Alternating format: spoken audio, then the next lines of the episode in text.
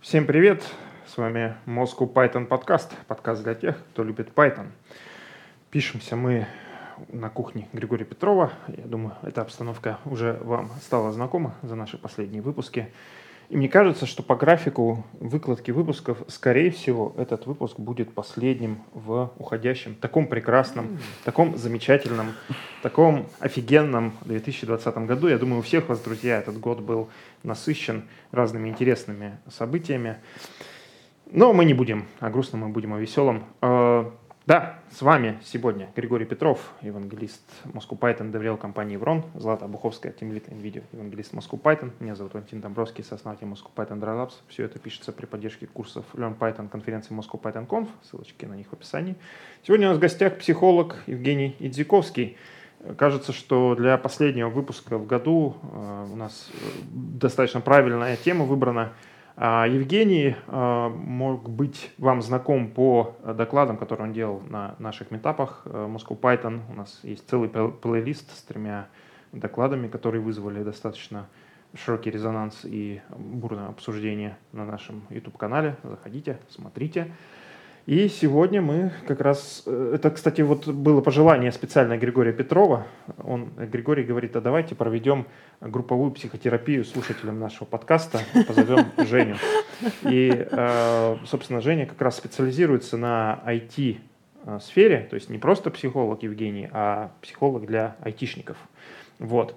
И, Гриш, давай я тебе дам право дать свою Спасибо. вводную для сегодняшней темы. О чем Спасибо. мы сегодня говорим? Нам есть э, много о чем поговорить. Э, это был тяжелый год. Э, так называется песня Слепакова. Это был тяжелый год. Посмотрите ее обязательно на YouTube. Она была записана до 2020 года. Она пророческая.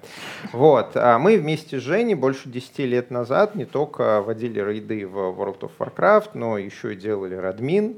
Вот с тех пор а, Женя перестал быть э, спецом техподдержки, уже не пишет нейросеточки, а занимается психологией, а я больше не пишу на C++ и занимаюсь э, деврелом. Тем не менее, и нейрофизиологией, да. А, тем не менее, мы остались хорошими друзьями, постоянно а, общаемся, вместе наблюдаем на всякое разное, и нам есть что обсудить. А Женя один из немногих людей, а, с которым мне на подкасте неуютно. А вот вы, наверное, помните очаровательную девушку нейрофизиолога Баль, с которой мне было неуютно, потому что она была настоящим нейрофизиологом, а я нет. И она могла меня подловить, если я что-то ляпну. И тут также а, Женя, он настоящий психолог, он э, получил а, образование, прочитал кучу учебников, у него много лет практики, я нет. Я немножко знаю про психологию, нейрофизиологию. Поэтому мы даже не на равных, а Женя может это и это. А с чего начнем? Ну, давайте с а, года 2020, когда все неожиданно оказались на удаленке. Очень неожиданно. А, я работаю в Еврон. Мы компания, которая 12 лет э, уже на удаленке. Мы были созданы как э, компания по удаленной работе, поэтому для меня не изменилось примерно ничего. Ну, разве что это перестал ходить в наш офис э, в сетях. А куча моих знакомых, коллег сейчас работает из дома, и они мне рассказывают про проблемы про большие проблемы. А, скажи мне, Женя, вот э, айтишники к тебе приходят с проблемами удаленной работы, что вот они работают из дома, а дома у них э, жена, дети, собака, и не получается примерно ничего. Ты знаешь, Таких запросов не очень много, кстати. То есть для многих людей удаленная работа внезапно стала плюсом. Mm-hmm. Я, кстати, сюрприз, тоже сюрприз. по эту же сторону барьера. Я тоже внезапно смарт работаю удаленно. Ни одного очного сеанса, все такое. И при этом те, кто работал мало на работе, а это, ну, мы тут до этого обсуждали, стандарт индустрии, что человек в офисе работает 3-4 часа интенсивно. Причем 4 это довольно много, многие там mm-hmm. полтора. Ну, человек пришел работать на удаленку домой и, в общем-то, работает чуть-чуть меньше, там, условно, 2-3 часа, но все равно это как-то достаточно.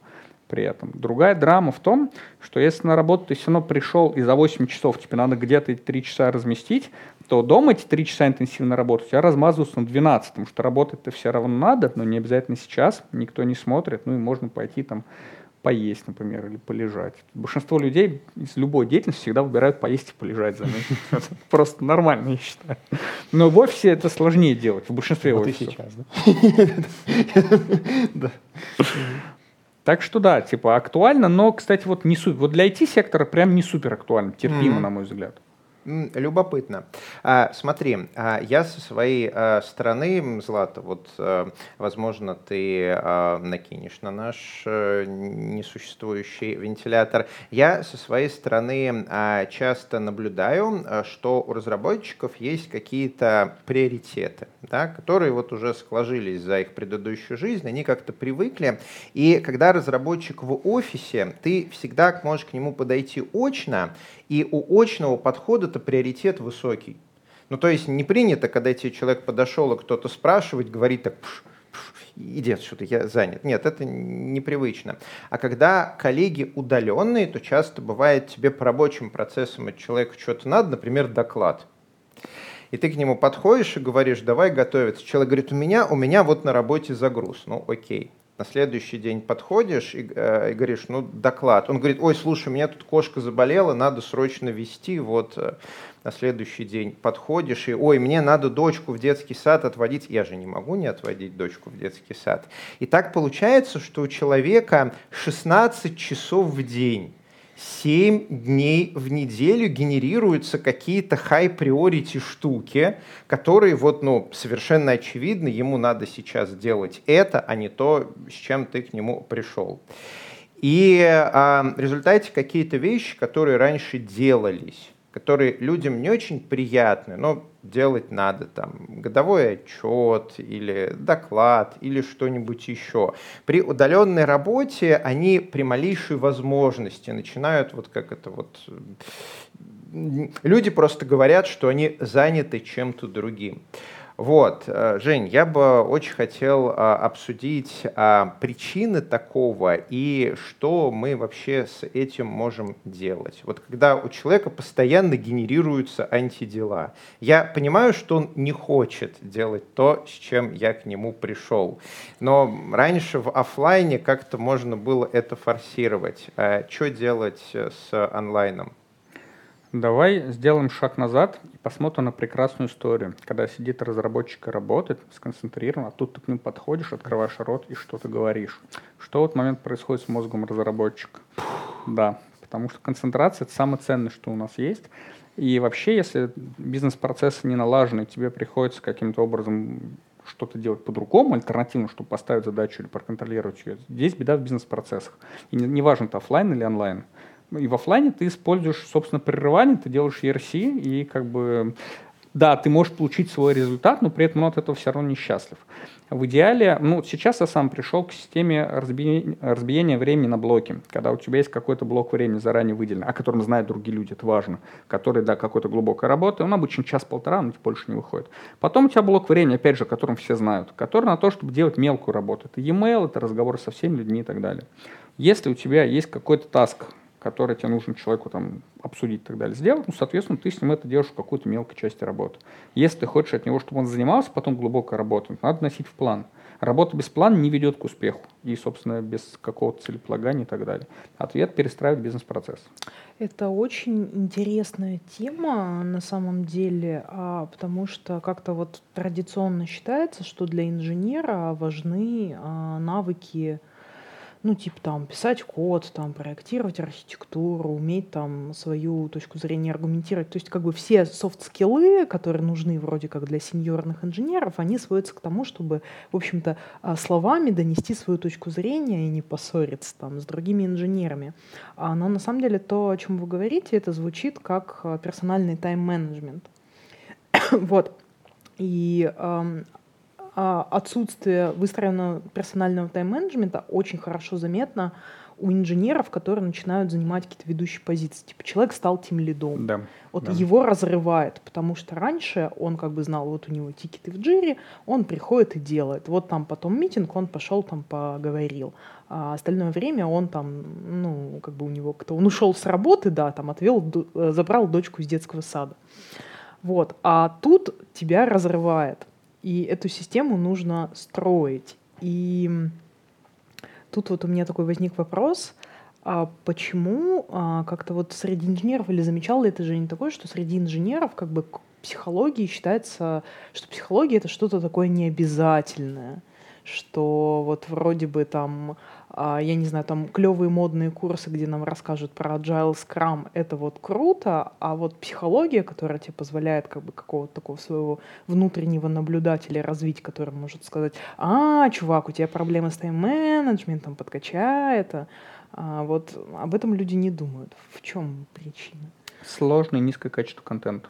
Mm-hmm. Невозможно купить. Если ты можешь mm-hmm. пойти заплатить денег, тебя обучат питону, строить космические корабли, mm-hmm. вычислять интегралы и так далее, то ты можешь заплатить денег, и тебя не научат, а менеджмент, извини. И это mm-hmm. действительно сложно. И по факту все, что я сейчас пилю для клиентов, я пилю, во-первых, индивидуально, потому что нет глобальных работающих mm-hmm. систем, во-вторых, я пилю практически с нуля. Уровня посмотрел западный контент, российский контент, ну, слаб. Неплохо, неплохо, он нормально, он реально работает, да, там есть толковые ребята, но это нельзя использовать as. То есть uh-huh. в российском контенте где-то на, там, не знаю, 10 часов просмотра будет 20 минут информации, в западном, ну, где-то минут 40-50. Соответственно, посмотрел, посмотрел много всего, кому-то что-то забелил. Ценность высокая, да, то есть действительно производительность можно поднять без прокачки какой-то физиологии, типа концентрации, это отдельный uh-huh, разговор, uh-huh, что концентрация физиологии. Ну, можно поднять процентов на 60. Uh-huh. Это много, uh-huh. это фантастически, фантастически это много, фантастически просто. Много. Вот. Причем, опять же, вот скажу от первого лица, моя персональная боль. А, ну, как бы психолог на удаленке, прямо скажем, от безработного по лайфстайлу отличается мало. Что там, два раза в день там включил скайп на двухчасовую сессию, ладно. Внезапно вот последний месяц у меня так, у меня 4 двухчасовых сессии, несколько встреч, на которых я просто тестирую рынок, ну, я оказываю бесплатные консультации, чтобы понять, что людям надо, это еще там 3 часа. Плюс у меня горит диссертация, плюс у меня горят разные выступления. И у меня внезапно собирается, ну, где-то 11 часов в день прямого рабочего времени. А я не могу интуитивно это разрулить. Я не могу в голове удержать встречу на потом. И базового планера мне не хватает и все, и типа труба. И я понял, что все мои системы, мои вот рабочие, с которыми я жил, которые приспособлены под 7 часов, например, работы, mm-hmm. они уже не работают совсем. Mm-hmm. А еще хочу кушать часто, много. И, лежать. И лежать, да, и лежать. И как бы непонятно, что с этим делать абсолютно. И в этот момент ты задаешься вопросом, да, могу ли я просто где-то купить ответ на мою боль? Ответ нет, не можешь. Не можешь. То есть это именно работа над собой. Да, да, это работа над собой. И э, людям некомфортно от того, что они куда-то пришли, на свою поработали, стопроцентного солюшена не получили. А в среднем все, что можно легко достать, оно такое. Расскажи, пожалуйста, про продукты, которые ты пилишь, если это не а, для, для айтишечек. Ну, у меня сейчас, собственно, все очень просто. У меня есть индивидуальная работа, которую я отладил до состояния конвейера, когда uh-huh. человек приходит, говорит, у меня драма, там, типа, проблемы в семье, проблемы с мотивацией, выгорание. Uh-huh. Ну, не столько выгорание, сколько прокрастинация, на самом деле. То есть, прям uh-huh. выгоревших людей мало, но вот лениться это штатно. Uh-huh. Причем, да, заметь вот это тонко. У всех прокрастинация разная. Кто-то говорит, я вот поработал час, мне плохо, хочу больше. И backstory из моей жизни 20-летней давности. Мой научный руководитель, который занимается математическим анализом, ему 75 лет, он мне рассказывает, говорит, Евгений, вы знаете, вот я помню в вашем возрасте, я был студентом, ну, время было голодное, я разгружал вагоны, мне было тяжело. Ну, к счастью, там 4 дня в неделю, а не 7. Потом я шел, занимался математикой. Я работал по 12, по 14 часов в день. Мне так нравилось. Это так здорово. А вот сейчас, вы знаете, наверное, все-таки старость, болезнь. Я вот 10 часов поработаю и чувствую устал. И это навсегда поменяло мою жизнь и отношение к слову прокрастинации. Теперь я эту историю вспоминаю. Так вот, соответственно, ну, есть индивидуальная работа просто. Плюс я запилил отдельный курс по личной эффективности, который не претендует на то, чтобы решать все проблемы, и, наверное, не предназначен для людей, которым надо работать 10-12 часов в день, ну, объективно, как бы, нельзя закрыть курсом. Но я думаю, что это хорошее подспорье, сейчас люди хвалят. Угу. Ну, это так, типа. Это скорее даже сделать больше для души, это не то, что какое-то бизнесовое решение. Он ориентирован на айтишников, на разработчиков.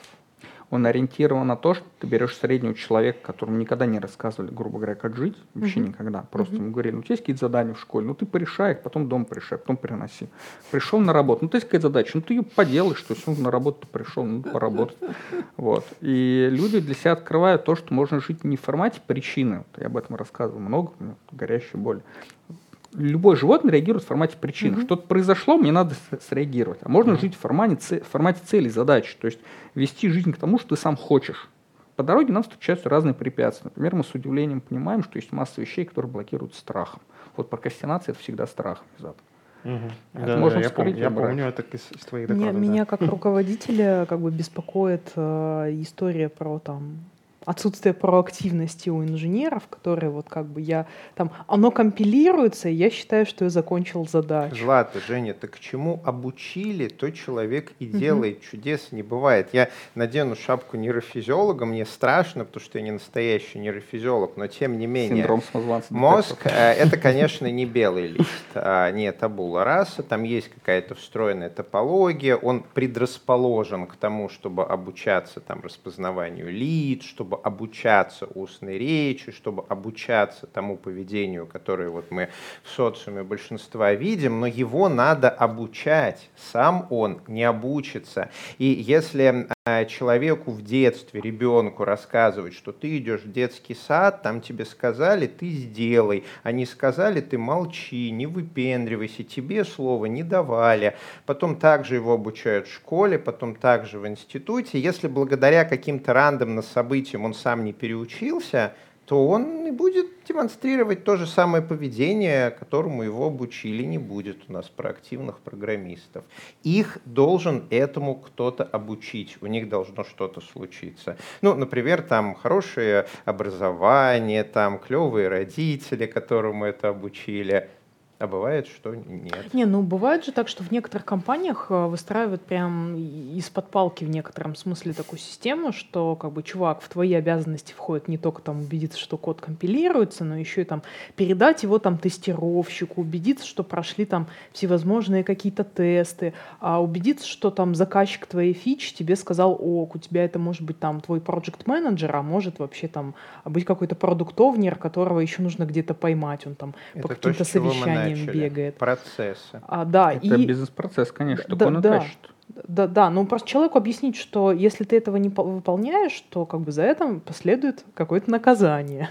Вот. А, а Злат, смотри, я понял, да. Значит, еще раз, э, важный кусок информации. А, как ты понимаешь, мозг, он типа универсальный относительно mm-hmm. инструмент, но он при этом под что-то заточен лучше, а под что-то хуже. Mm-hmm. Вот, например, у нас есть отдельные специальные карточки, которые умеют работать с нейросетями. Или вот mm-hmm. даже Apple сделал модный процессор, который умеет обрабатывать, работать с какими-то задачами нейросетей. Вот у мозга нейросеть не просто есть, она узкоспециализирована. Специализирована вот под что? Входящий сигнал – ответ. Mm-hmm. Конец. Проактивность, она поддерживается аппаратно. Но у нее нет софта вообще. Все остальное у тебя поддерживается на уровне биоса. Если рядом будет громкий звук или тебе в лицо что-то полетит, но я не буду демонстрировать, не очень вежливо, ты закроешь глаза. Просто тресковое движение, ты закроешь угу. глаза. Входящий стимул, у тебя что-то прошито, чему-то ты обучилась. Угу. Как реагировать в социальных ситуациях и так далее. Целеполагание в принципе никак в мозг не встроено вообще, и проактивность не предусмотрена ни для одного животного. У нас есть угу. неокортекс, который случайно умеет это поддерживать. Ну угу. так вышло. Угу. Изначально не планировалось, по всей видимости. Жень, ну я вот тебя так поняла, что ты людей пытаешься э, этому обучить на самом деле. Ты ну, говорил... То есть, как бы пишешь, помогаешь писать софт. Ну да. да Но да. не rocket science, будем честными, это не хай-тек. Оно просто э, для нас в нове, как для мышления, ну это не супер тяжелая работа. То есть, ну сам где-то пост алгоритм.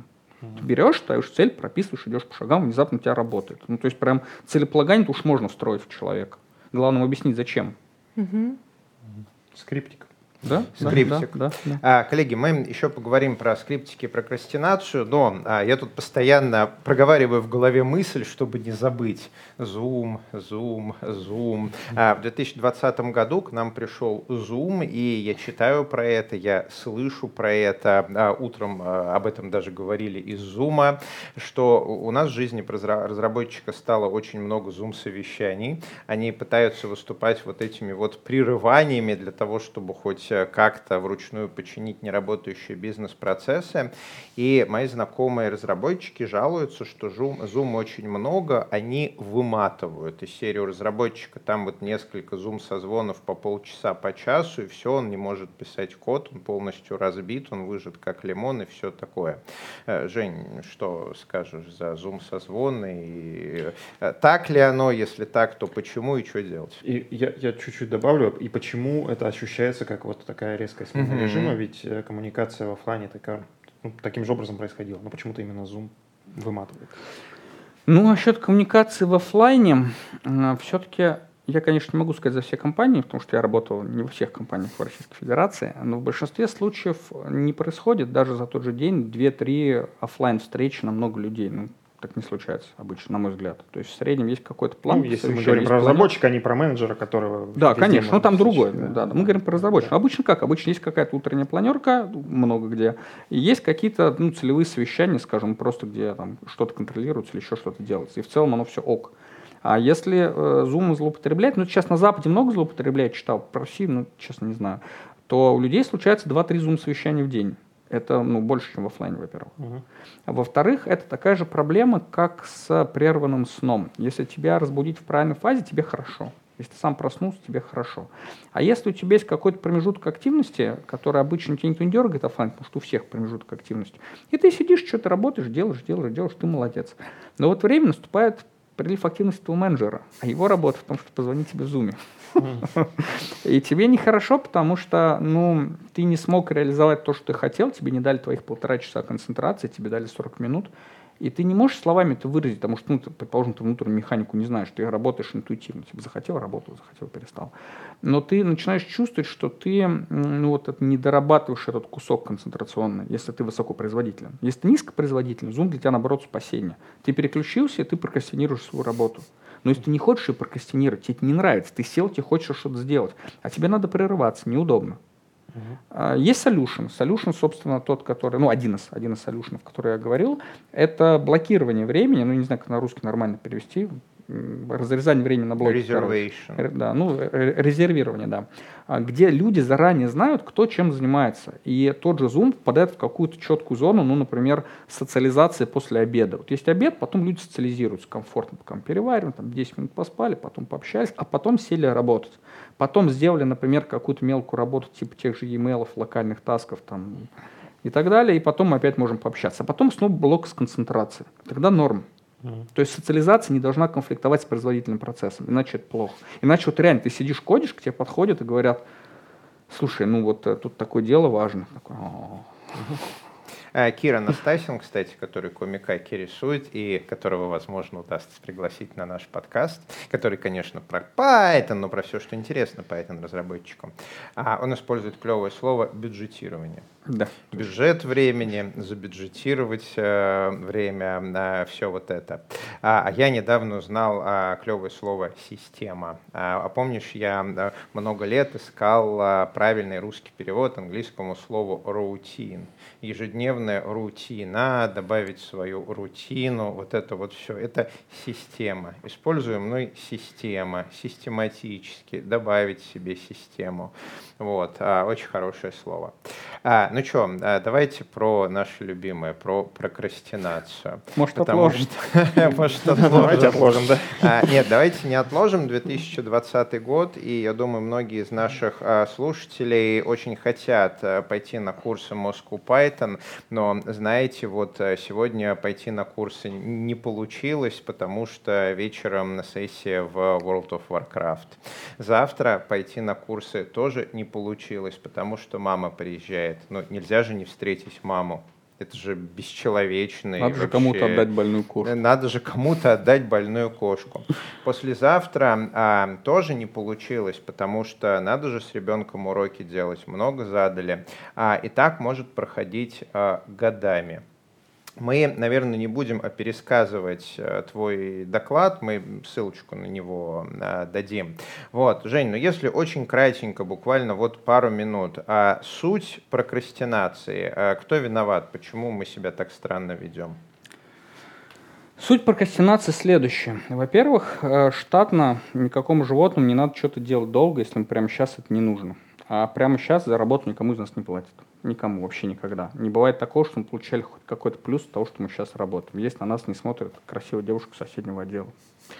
Вот. А, поэтому прокрастинация, когда мы себе поставили какую-то задачу, есть обычно две довольно четко различимых причины, они разные. Первый – это конфликт приоритетов.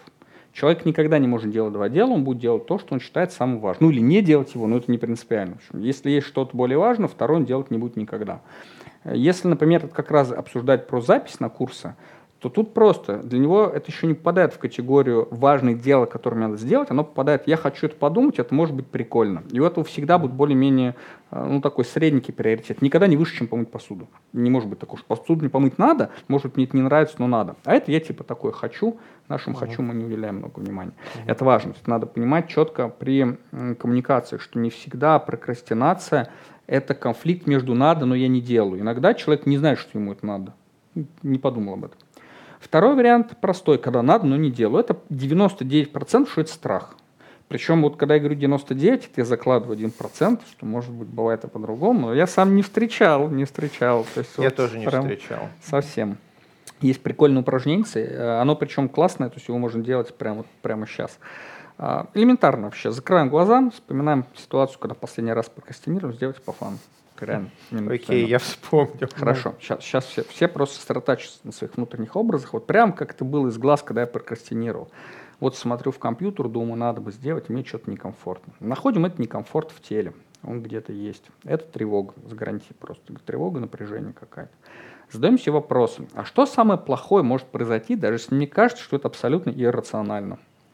Ну, обычно какие у нас там образы приходят? Люди надо мной посмеются, у меня не выйдет, я буду глупым, я испытаю какую-то беспомощность там или еще что-то.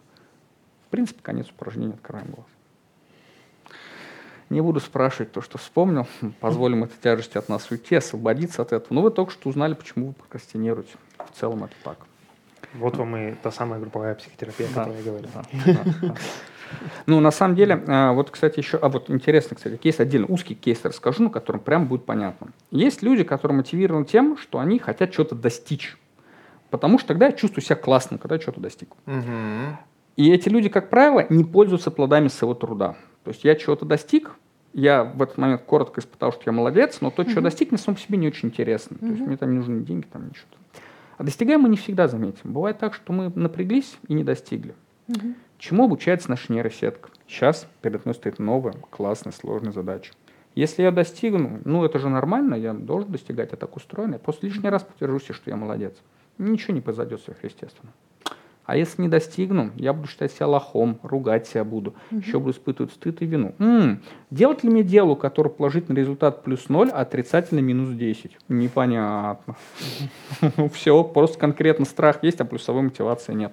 Это такая петля достижения, и она порочная. Жень, это, ну, это очень, на самом деле, а, печально слышать про все эти баги. Вот когда вчера вечером я прокрастинировал со своим новым докладом, да, вот я готовлю новый крутой доклад «Нейрофизиология сложности кода». Я во вторник его буду рассказывать настоящим нейрофизиологам. В среду я буду его рассказывать на внутреннем метапе. А если он хорошо зайдет, то я потом выступлю его с большой сцены на какой-нибудь огромной конфе.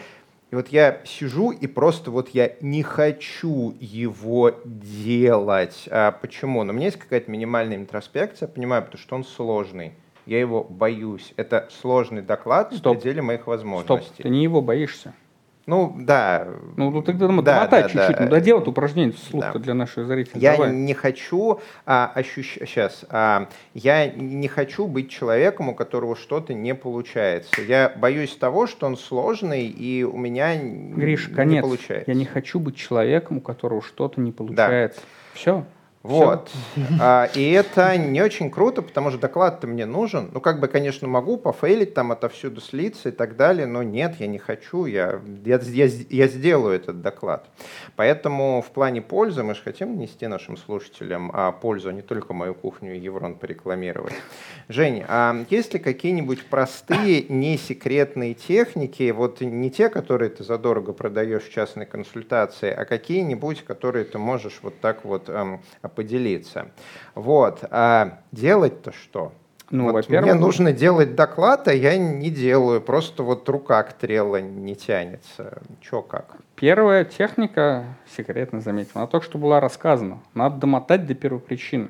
Когда ты понимаешь, что ты сейчас не делаешь доклад потому, что ты не хочешь быть человеком, у которого не получается, ты верифицируешь, например, а если я вот в этот доклад провалю, ну реально плохо сделаю, вообще это действительно ли подтверждает эту концепцию или нет, насколько сильно.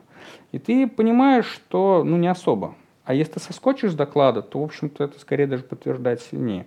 Как только ты вытащил из своего подсознания ну, какой-то фокус внимания, оно становится легче.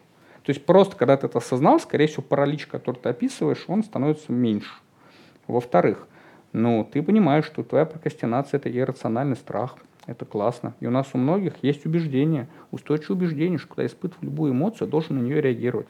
Да не, не должен. Ну, бойся дальше и делай, что Ну, не хочешь ты делать. Это нормально, слушай. Работа не для удовольствия. Это миф New Age 1980-х годов.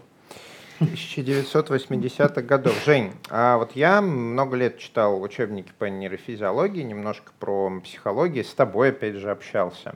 Вот. И я в целом а, иногда могу, если я что-нибудь прокрастинирую, а, придумать а, правдоподобное описание, почему это происходит. Но у меня есть подозрение, а, что если обычный middle Python разработчик или нейрофизиолог, который хочет стать Python-разработчиком и записаться на курсы, а пытается вот это вот прокрутить назад, то для него это будет задача уровня с двух кружочков «дорисуйте сову». Нет. Ну, а как э, откручивать-то? А что у меня внутри? А непонятно, вот я вроде как не хочу. Ты только что накру- докрутил по этому упражнению. Но одноранговое. Это упражнение очень простое. Сосредоточься, найди страх, подумай, чего ты боишься, даже если это иррационально. Я боюсь какого-то события. Что для меня это событие значит? Что я окажусь таким-то.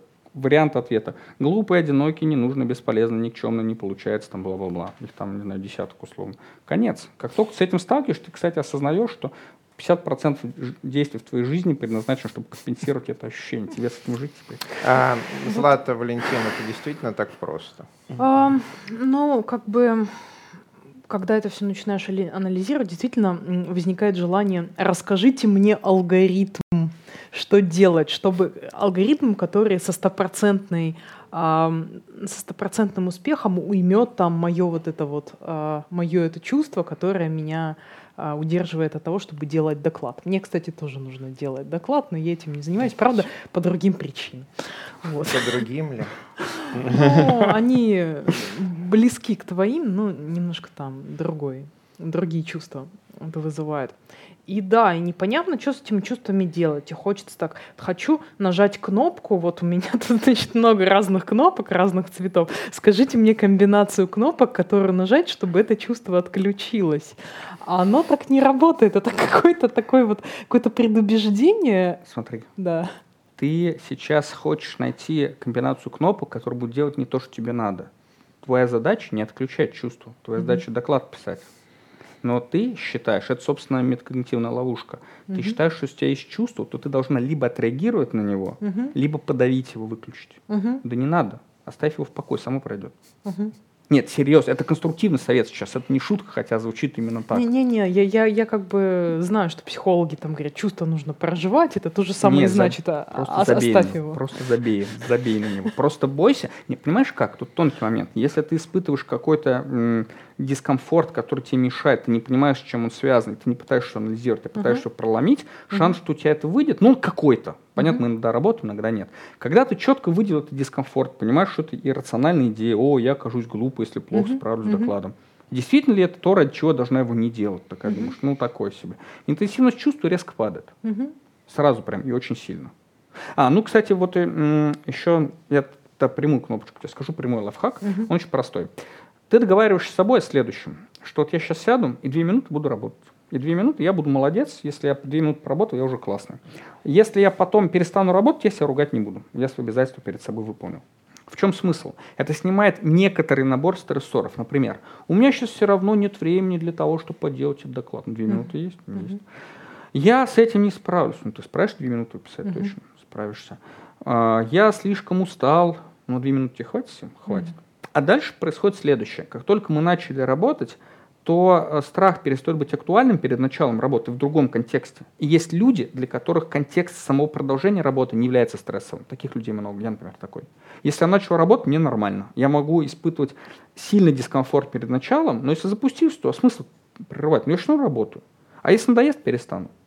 И вдобавок тебя это освобождает от чувства стыда который, и вины, которое для многих по кругу возвращается, что типа раз я там не начал работать или работал плохо мало, то я потом плохой, виноват. Не хочу быть виноват, я лучше mm-hmm. даже начинать не буду. Угу. Если я типа поработаю сегодня некачественно, то такой, ну качественно поработал, две минуты вкалывал, как надо. Да, я тоже использую этот трюк, это реально черная магия, и даже если не рассматривать те ситуации, когда сел на две минуты и делал 15, 32 часа, у меня есть какие-то проекты, которые мне очень не нравятся, но они у меня есть в Task Manager, их реально делаю по две минуты.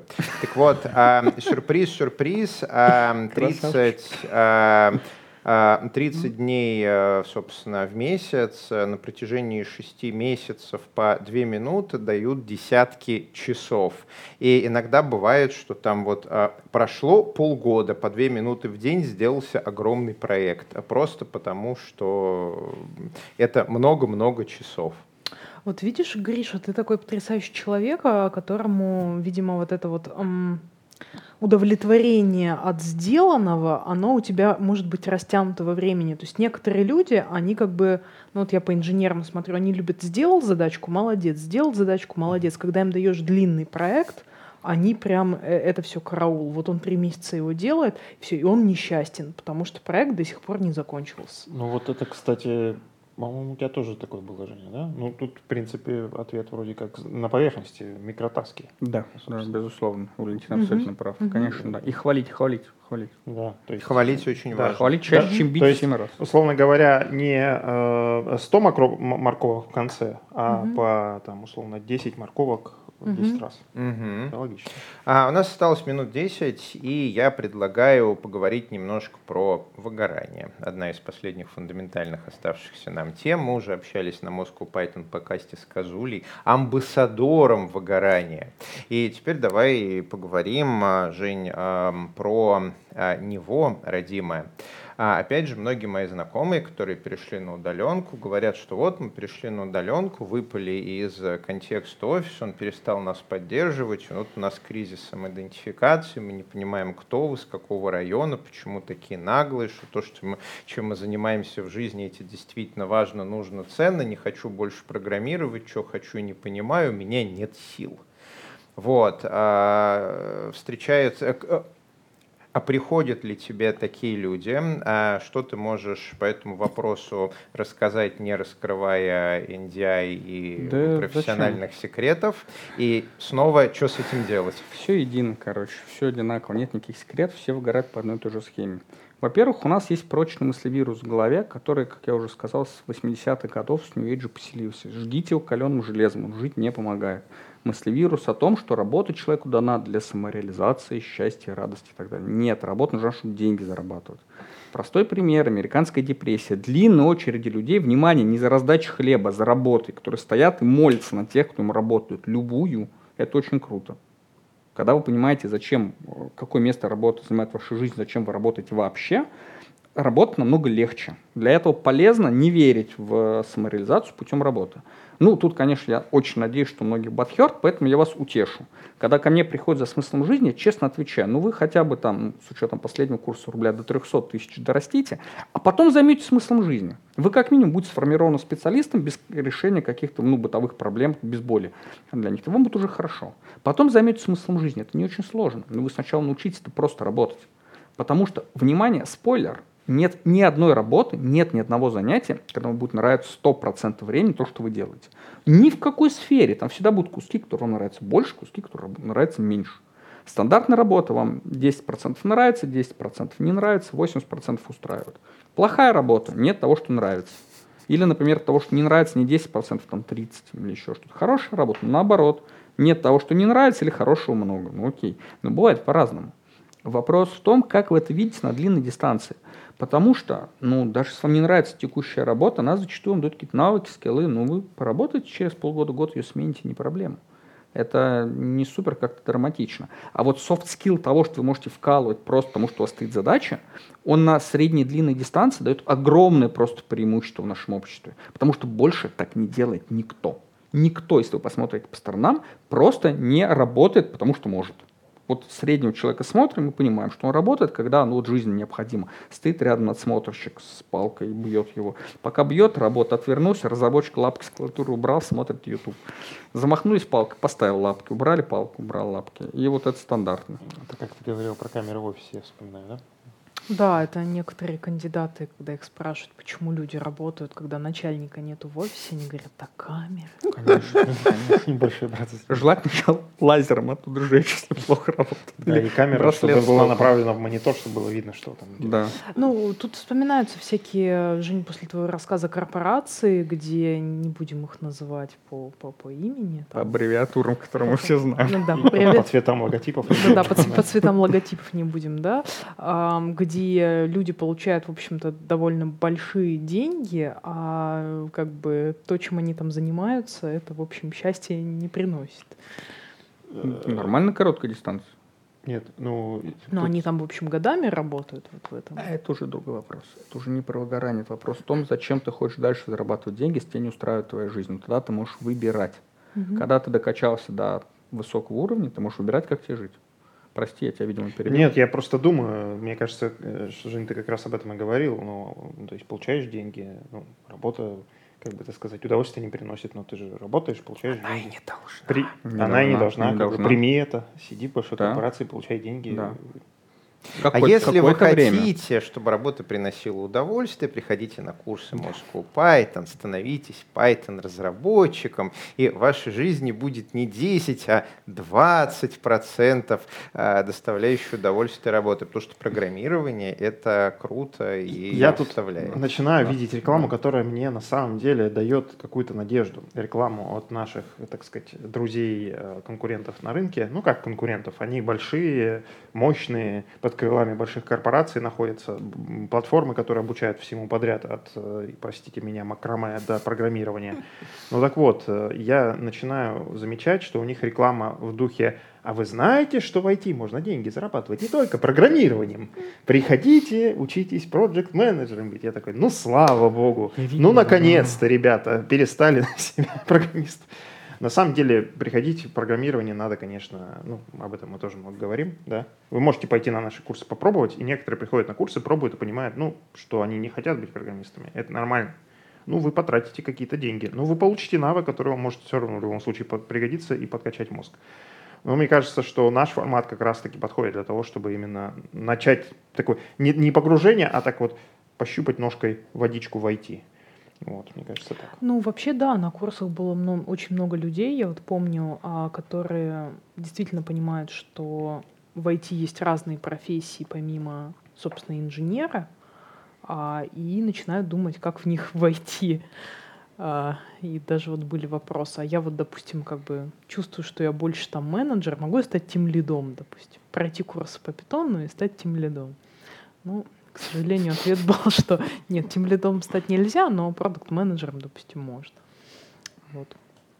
Это, да, тимлит без опыта программирования. Это отдельная, Да. отдельная это, тема. для Это- да, это, да, отдельная тема, тема про которую подкаста. есть что поговорить. Нет, ну хотя, ну совсем без опыта программирования нельзя. Гриш, 6 лет наша галера ходила на два узла больше конкурентов. Поверьте, ваши программисты могут больше. Вот, э, ну что ж, э, пора э, завершать сессию психологической помощи на конец э, 2020 года. Это был тяжелый год. В следующем году будет все наоборот. Да.